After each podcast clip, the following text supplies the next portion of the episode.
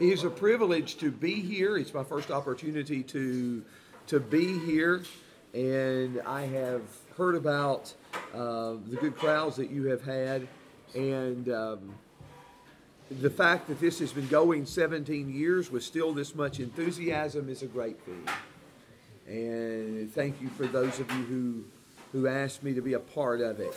And let's open our Bibles to Ephesians 6. Craig was talking about Ephesians 5, and all our speakers have done so well with, with their subjects. And it was a very thoughtful presentation of the husband wife relationship. And we hope we can help you in what we say here about the, the children parent relationship. Ephesians 6, 1 through 4, I'm reading from the New American Standard Bible, 1995 update. Children, obey your parents in the Lord, for this is right. Honor your father and mother, which is the first commandment with a promise, so that it may be well with you and that you may live long on the earth. Fathers, do not provoke your children to anger, but bring them up in the discipline and instruction of the Lord. Now, Colossians 3 deals with the same subject, and some will be invoking that a little bit. It is, it is more abbreviated in Colossians 3, but in Colossians 3, verses 20 and 21, children, be obedient to your parents in all things, for this is well pleasing to the Lord. Fathers, do not exasperate your children so that they will not lose heart. Just keep that in mind, but let's look back at Ephesians 6 and we're going to look at the text. Children, obey, he says. Now, there are people here in all walks of life, and there are some of you who need to be paying the most attention at this particular moment. Children, obey your parents. Apparently, it applies to mother and father. And the justification given in the text is this is right. As you noticed in Colossians 3, it said, Be obedient to your parents in all things, for this is well pleasing to the Lord. It's well pleasing to the Lord in Colossians 3:20. It is right in Ephesians chapter 6 and verse 1.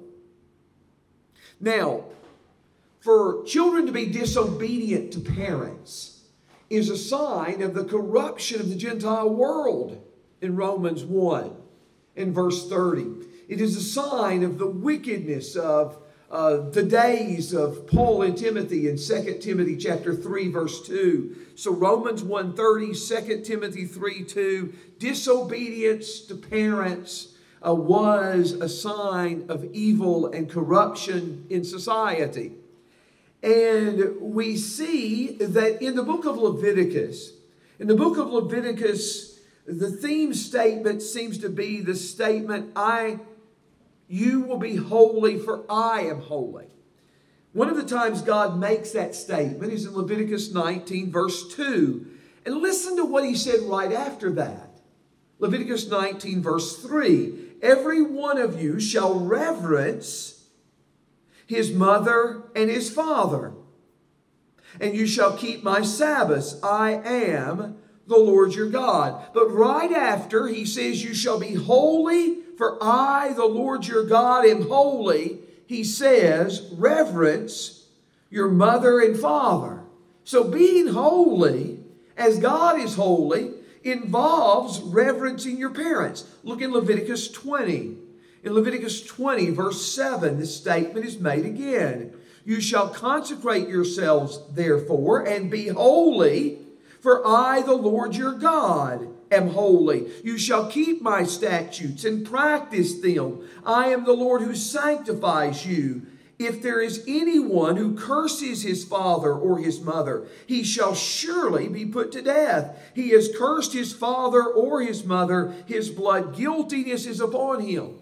But in both of those passages, after the Bible says, Be holy, for I am holy, one of the first things that he states is you must reverence your mother and father, and you cannot curse your mother or father.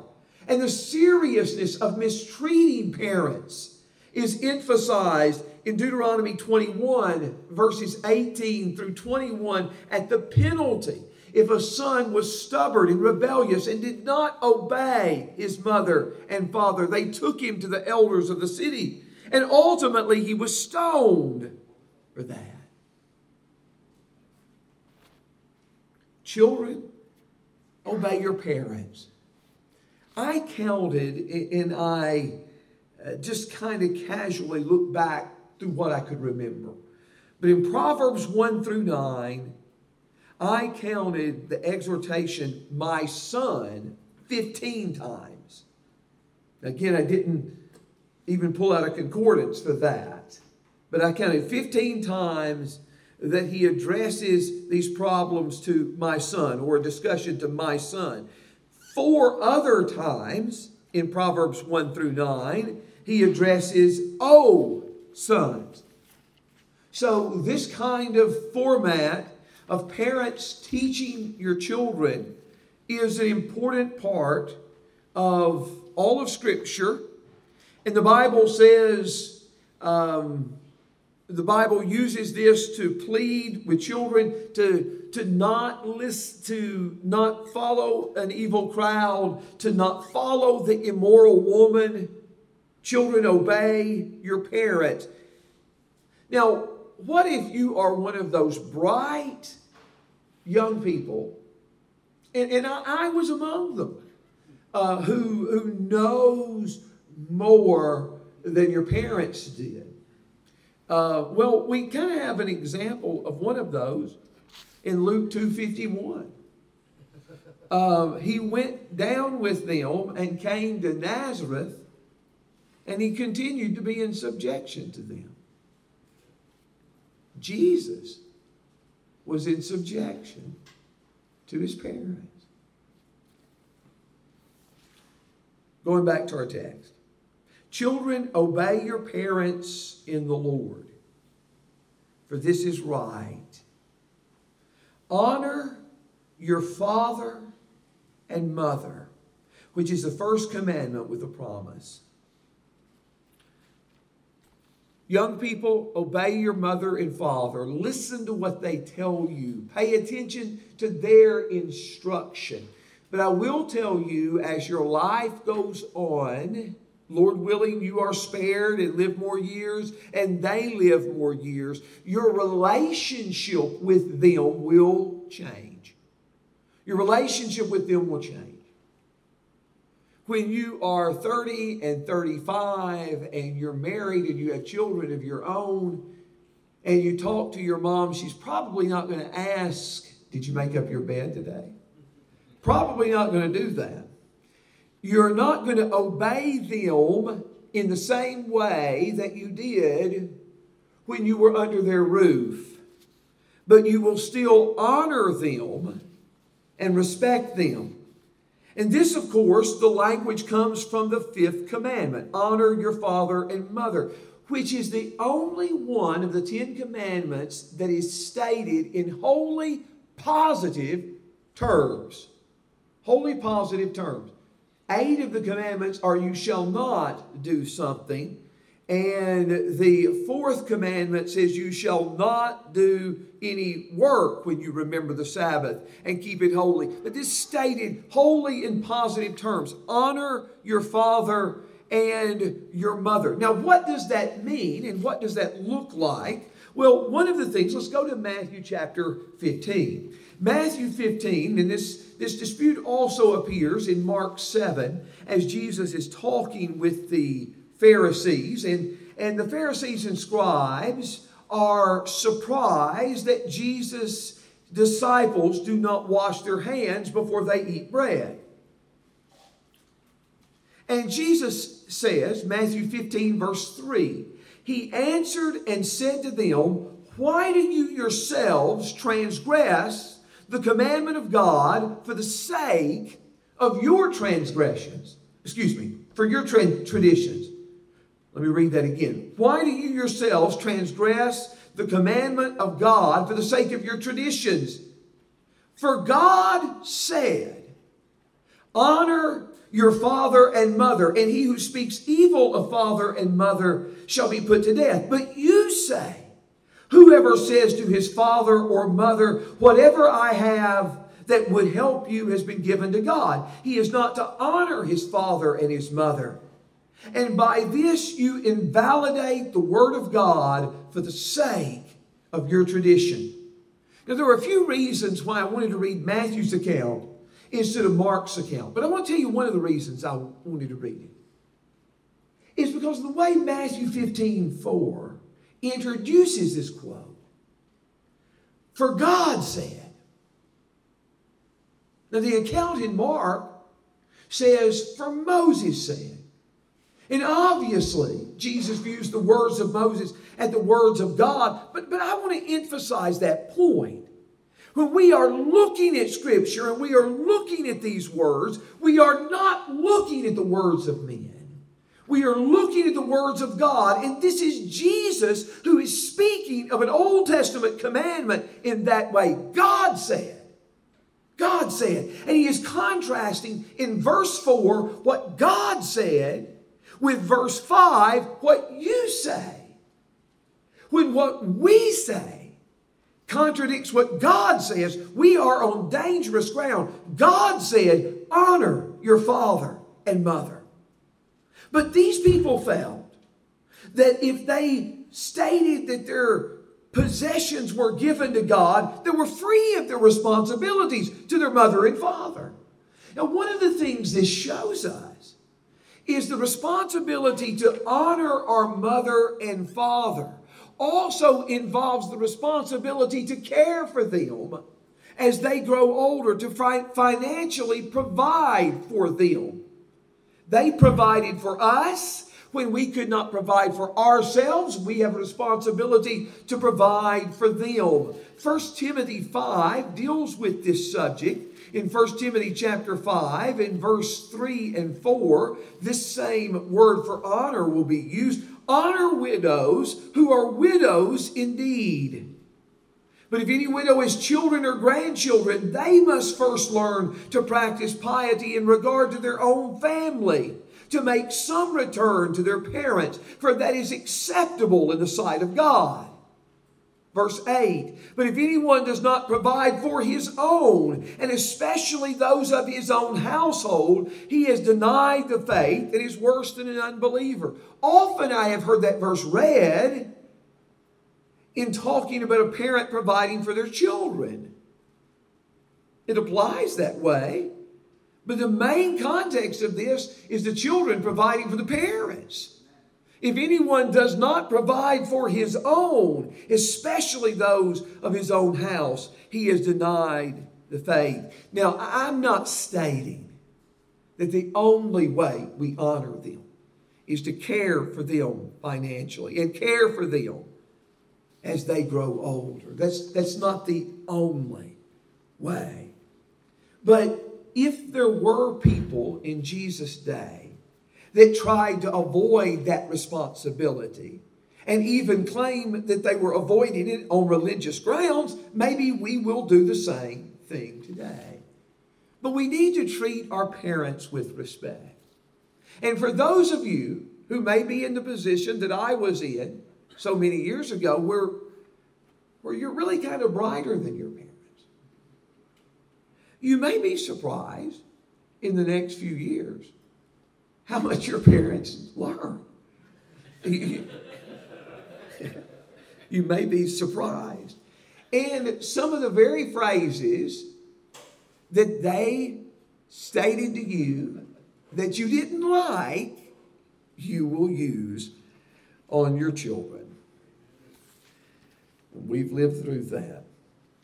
Honor your father and mother, which is the first commandment, with a promise, so that it may be well with you and that you may live long upon the earth.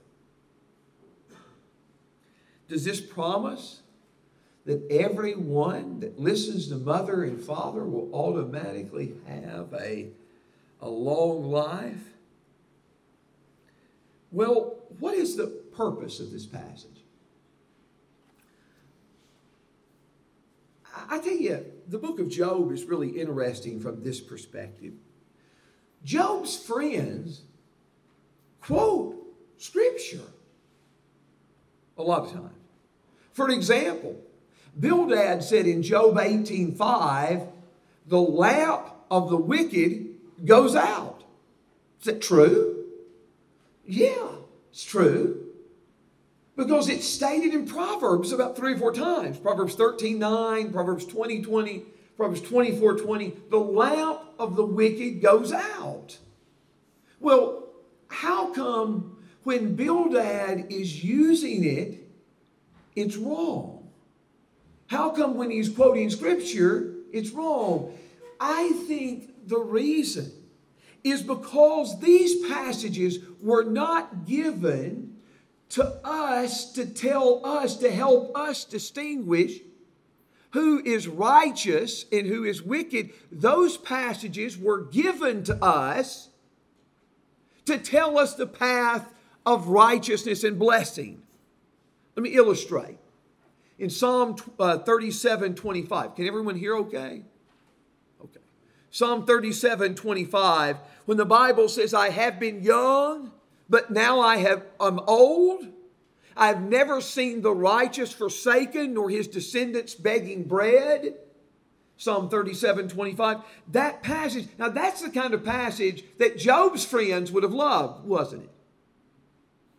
But the point of that passage is not to distinguish between the righteous and the wicked, but it is to stress that righteousness is the path of blessing. Righteousness is the path of blessing. And it's often, it, it, we have to be told that because often it doesn't seem in that context that righteousness is the path of blessing. It's the same way here. There may be people who listen to mother and father and whose lives are cut short as an exception to the rule, but generally, if you listen to your mother or father, it's going to keep you out of a whole lot of trouble. It's going to keep you out of trouble. I, I, just, I don't know many parents, even many the parents that I wouldn't consider good at all, that want their children in a strip club at 3 a.m. in the morning. They will warn you that's going to be trouble and it's going to keep you away from these kind of things. Now, I want to tell you something that is helpful to me and I hope it can be helpful to you. We talked about how a relationship with our parents changes. That children obey your parents in the Lord for this is right is going to look different at 35 when you have a family of your own than it is when you're 15 and you're living in your parents' house.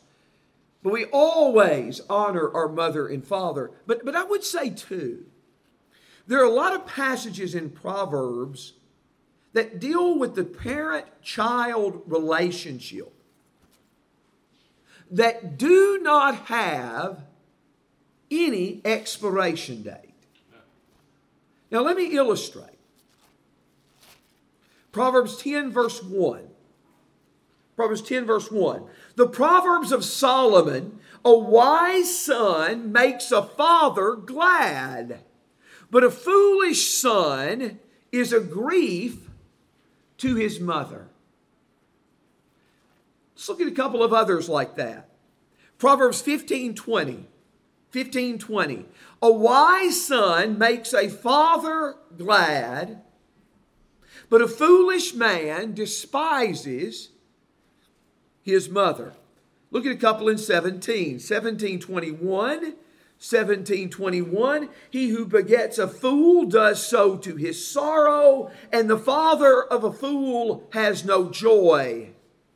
In verse 25 of Proverbs 17, a foolish son is a grief to his father and bitterness to her who bore him. Now, all of these passages emphasize that parents rejoice at a faithful child, and they are brokenhearted at a disobedient child. How parents are doing in life is to a large degree dependent upon the wisdom or foolishness of their children. Now, let me tell you about an event that is very vivid in my mind. It was an older couple that was in the congregation, a congregation that we preached for. They were a good couple, a godly couple that helped me at, at points in their life. They had had two children. The oldest of these two children had been involved in scandalous sin for many years. Um, but, but did come back to the Lord. The youngest seemed like he was doing well. He was, um, he had a wife and two children, and he was a deacon in the congregation that he was a part of. What seemed like all of the sudden, to some of us, and I knew him pretty well, I thought, not, not as well as I thought I did. They did not worship with us. He leaves his wife and leaves his two children.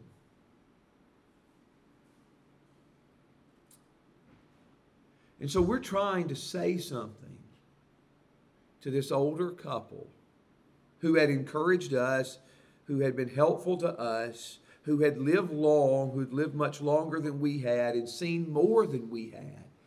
But we're trying to say something to help them. And the Father looked at us and said, If we had known what we know now, we would have never had children.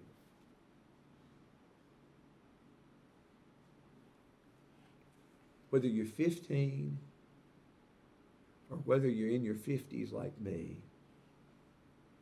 if you do something foolish, you can break your parents' heart.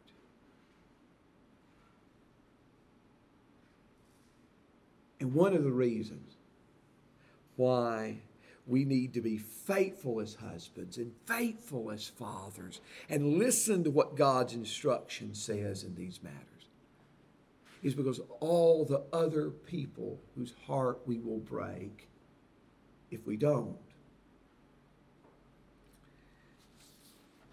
May God help us to remember that. So, verses 1 through 3 addressed primarily to the children. Let's read the verses again. Children, obey your parents in the Lord, for this is right.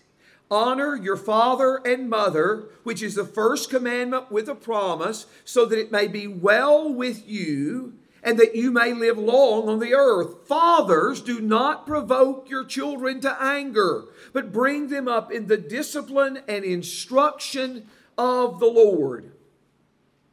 Fathers, he addressed his father. We'll come back to that in just a moment. You, notice in Colossians 3 that the instruction to fathers is uh, completely negative, and I mean that simply in, in the terms of they are told what not to do. In, in Colossians 3.21, fathers, do not exasperate your children so that they will not lose heart. Do not exasperate your children. Here it is stated both negatively and positively. Do not provoke your children to anger, but positively bring them up in the discipline and the instruction of the Lord. But, but let's look at this. First of all, the first word, fathers. Now, that word is translated parents in Hebrews 11, verse 21, about Moses' parents hiding him. In this particular case, it should be translated of fathers in particular. It is a different word than the word parents in verse 1, where children were told to obey their parents in the Lord. Here it seems specifically addressed to fathers. Now, I, I, I want to be careful in what I'm about to say because I don't want this misunderstood. But I do think there is a very real sense in which the Father is the most valuable member of the family. I am saying that not in a sense to engender pride. I am saying that in a sense for us to awake to our responsibilities. Let me give you this stat, which I found absolutely amazing. And I, and I will acknowledge, I will acknowledge that I have not found this particular survey. And I um, put a note one time on Facebook, and some found things close to this, but not exactly. One morning, uh, as I was driving to school in Tampa, I was listening to Focus on the Family. And they were talking about the importance of the role of fathers. And this was the, the statistics as I remember them. Now, as I stated, I could not find this, uh, I could not track this down, and they did not state their source. I listened to it again, it did not state its source.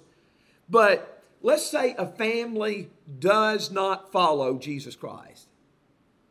A family does not follow Jesus Christ.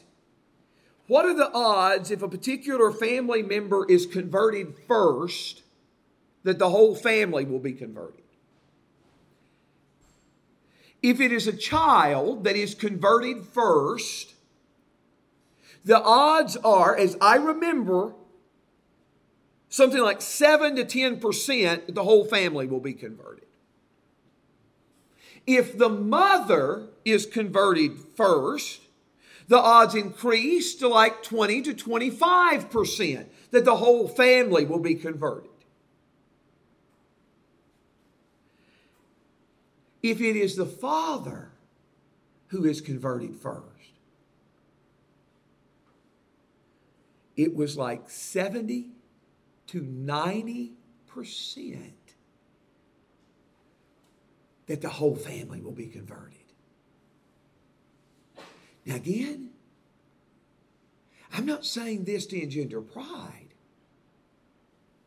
Does this show the responsibility of fathers? That's pretty profound, isn't it? And it's pretty profound. It is also striking to me that when people describe the breakdown of the family that leads to particular problems, that, that and I'm not and I'm not excusing the people who involve themselves in this sin or, or stating that the they can claim the fathers have eaten sour grapes and the children's teeth are set on edge. But most young men who become homosexuals describe a poor relationship with their father. Now, what would you expect it to be with girls who are lesbians? You would say that's probably having a bad relationship with their mother. But no, it's generally a bad relationship with their father. Do you see how significant, how important fathers are, how they, we set the tone in the family.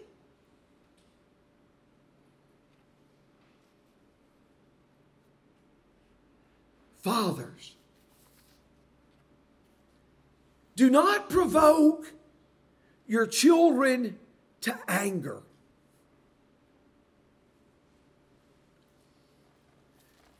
This term for anger is used in Ephesians 4:26. It's used as a noun there when it says, "Let not the sun go down on your anger." Here, do not provoke your children to anger. It's a verb. Now, this phrase is used often in the Septuagint, and I'd be glad to send out the notes later But this phrase is used in the Septuagint often of Israel provoking God to anger with idols. Deuteronomy 4:25, Judges 2 verse 12, etc., etc. But this passage tells us as fathers, do not provoke your children to anger. As we stated, Colossians 3:21 states that warning against fathers in purely negative terms. But here, do not provoke your children to anger. There is a temptation for fathers to exercise their authority in an over empowering way, in a way that crushes the child, do not provoke your children to anger. You know, Craig was saying things a moment ago about letting our wives know they're special. Do we let our children know that? Oh, I, I know. I know that they don't grasp what we're saying completely. And I know I did not appreciate how deeply my parents loved me till I had children of my own. When I had children of my own, it helped me to understand the depth of their love for me. But do we say that? Do not provoke them to anger, but bring them up. Now, that word bring up is only used as a verb one other time in the New Testament, and it's been in what we've studied today. Ephesians 4 29. For no one hated his own flesh, but nourishes and cherishes it. Nourish. It's the same word bring up. We nourish them. By the way, this is a word used in the Septuagint of the the, the man in 2 Samuel 12 in Nathan's parable that has the one lamb and nourishes it in 2 Samuel 12, verse 3. And it's the same word used for us and our children. We're not to provoke them to anger, we're to bring them up, we're to nourish them in the discipline and the instruction of the Lord. to this particular word for discipline, it's only used six times in the New Testament. This is one. Four of them are in Hebrews chapter 12, verses 5 through 7, and the other appears in 2 Timothy 3:16. In 2 Timothy 3:16, all scriptures inspired by God and profitable for teaching, for reproof, for correction, for training in righteousness. The word training is the word here the discipline and the instruction of the Lord. Now, uh, this particular word uh, is used in verb form in the New Testament several times. And Again, you can see the notes and look it up. Do you know which ver- which book of the Old Testament uses this word most frequently the Septuagint, uh, the Septuagint Greek version of the Old Testament uses the same word used here, translated discipline. It's Proverbs. Shouldn't surprise us. For Proverbs, as a parent is teaching his children, bring them up in the discipline and the instruction of the Lord.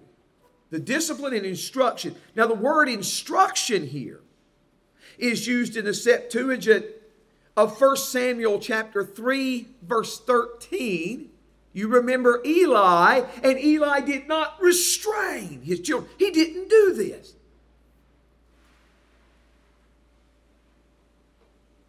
He didn't admonish them.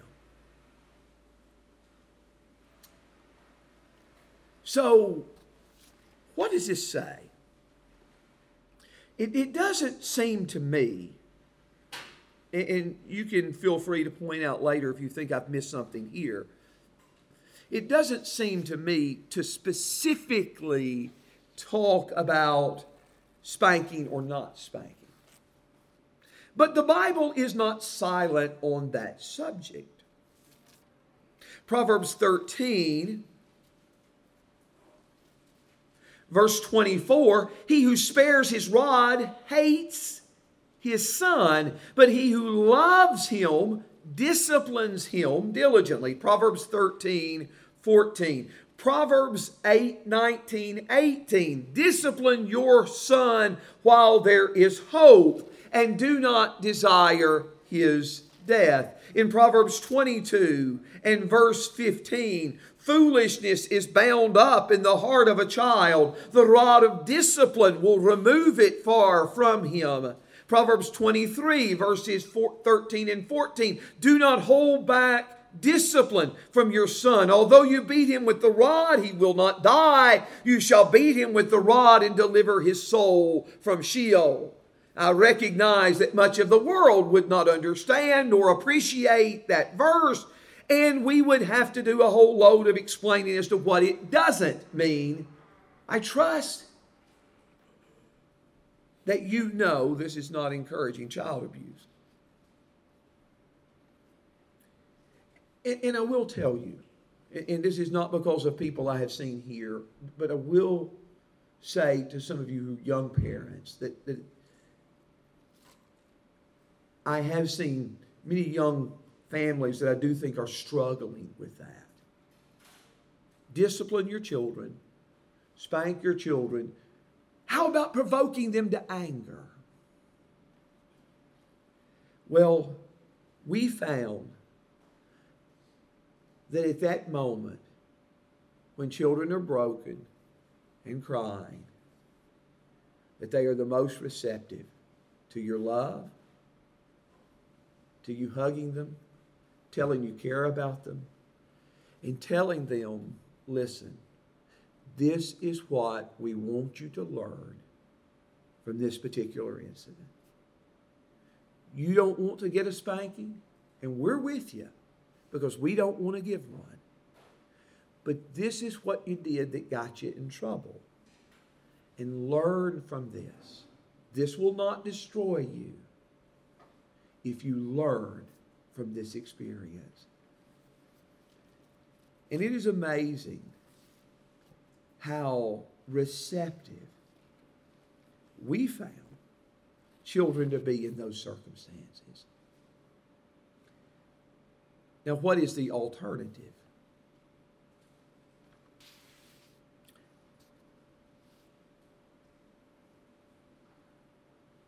Now, this goes back to an interview I heard many, many years ago But a person was talking about the importance of discipline for their children. I cannot put a name on this, and I apologize. But he said, A mother came in and she was pouring out her heart to me about her rebellious daughter. She was pouring out her heart to me. And he said, I asked her a question that I often ask, but I rarely get so specific an answer. I asked her, Do you know when this started? And the mother said, I can tell you the exact moment I lost this battle. I told her to do something, and she was three years old, and she looks me in the eye, and it is a showdown between me and her, and she says, No. I am not doing it. And she said, I did nothing. And she said, I have never controlled her since that day.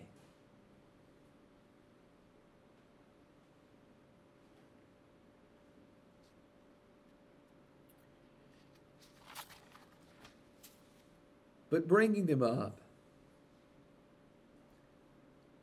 in the nurture and admonition of the Lord is going to involve more than just spanking. It is going to involve teaching. It is going to involve training. It is going to involve talking about God's Word.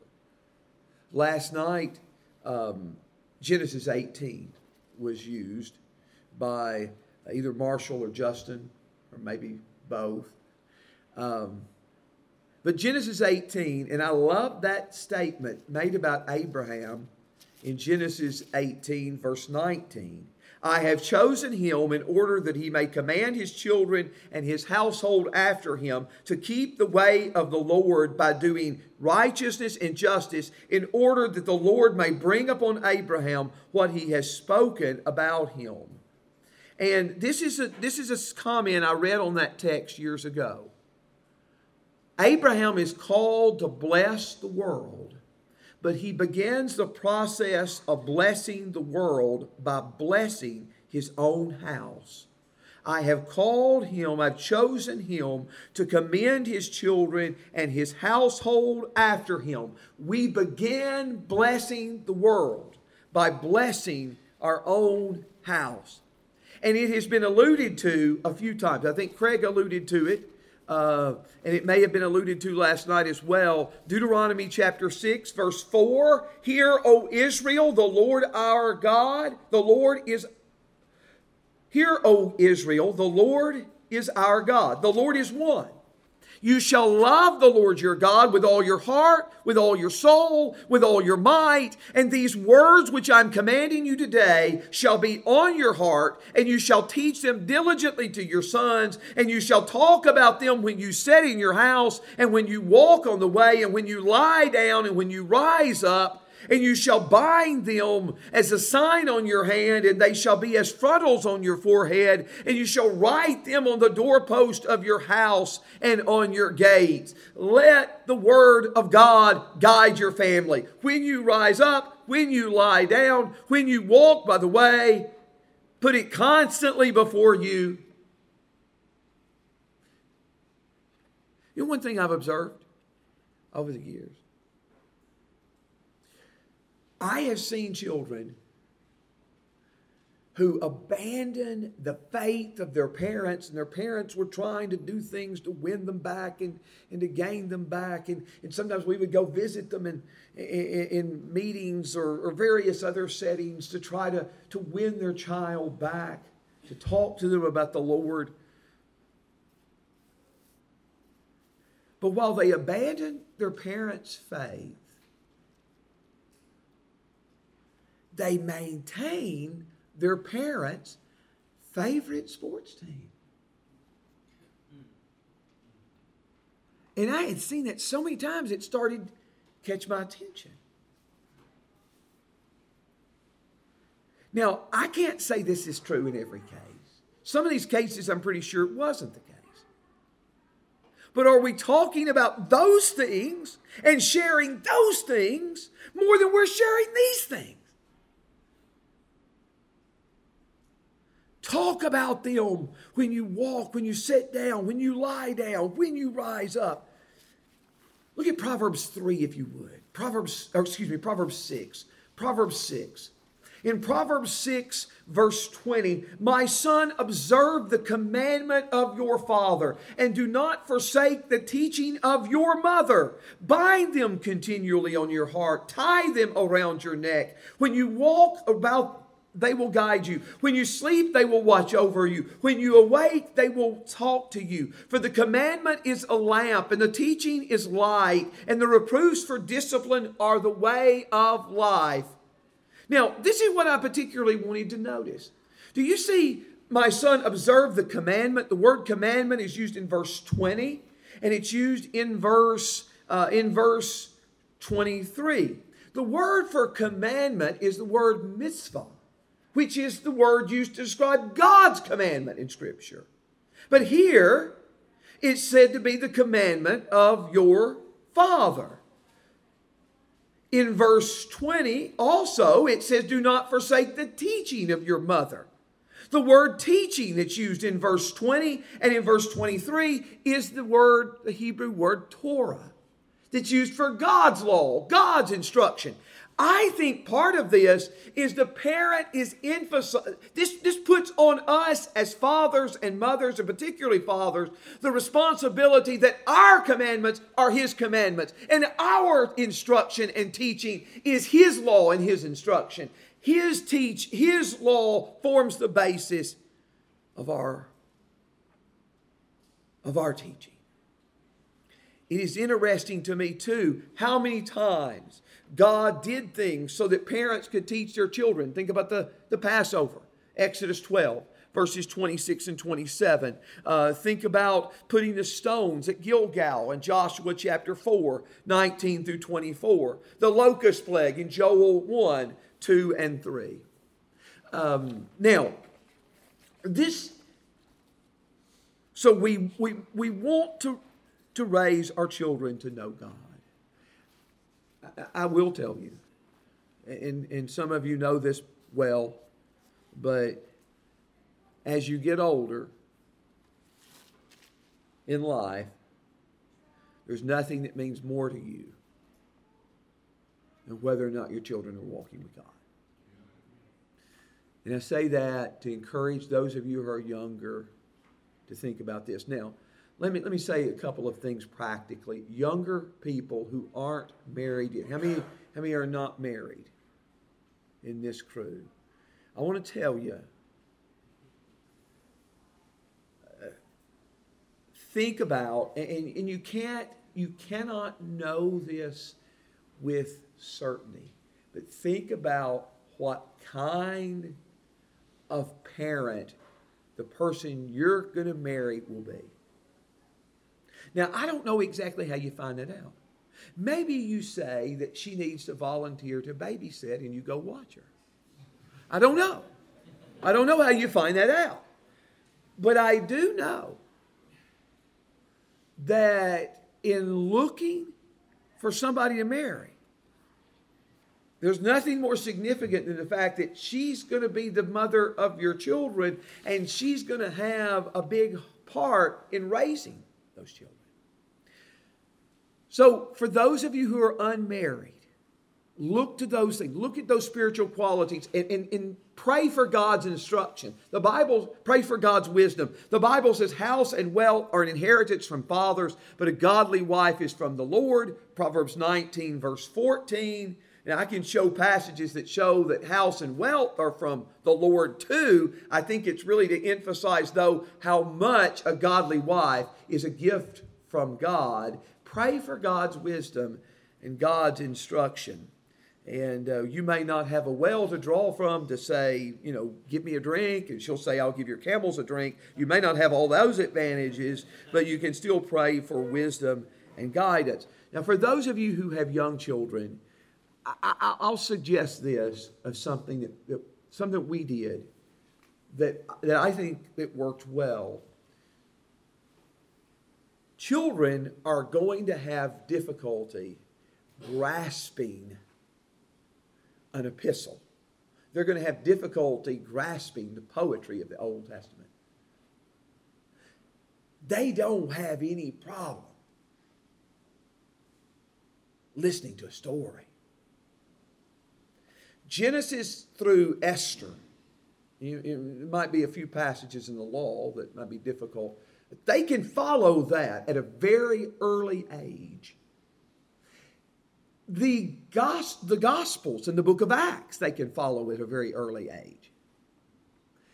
We tried to keep going over those stories, going over those stories, going over those stories, going over those stories. And they had gone over them continually. And then when they were about 11 or 12, we started to try to put in the epistles and the various prophets and the various other things and where they fit but they first need that historical framework, and they can understand that through, uh, through stories. And we would simply, I would try to, we would, would often read the story. I would tell the story uh, using, um, using the Abeka pictures, if you're familiar with that. And my wife would uh, use them with the, the felt. I, I have a great wife that that you know like one year for for her birthday you know all she wanted was betty lukens felt. I mean what, what kind of what kind of wife asked for that? It's great. That's great. And so you get her that felt and she cuts out that felt and uses that to teach the children. But that is the most important bible study or series of bible studies you will ever have take advantage of it continually. And God bless you that your children and their children may know the Lord. Thank you.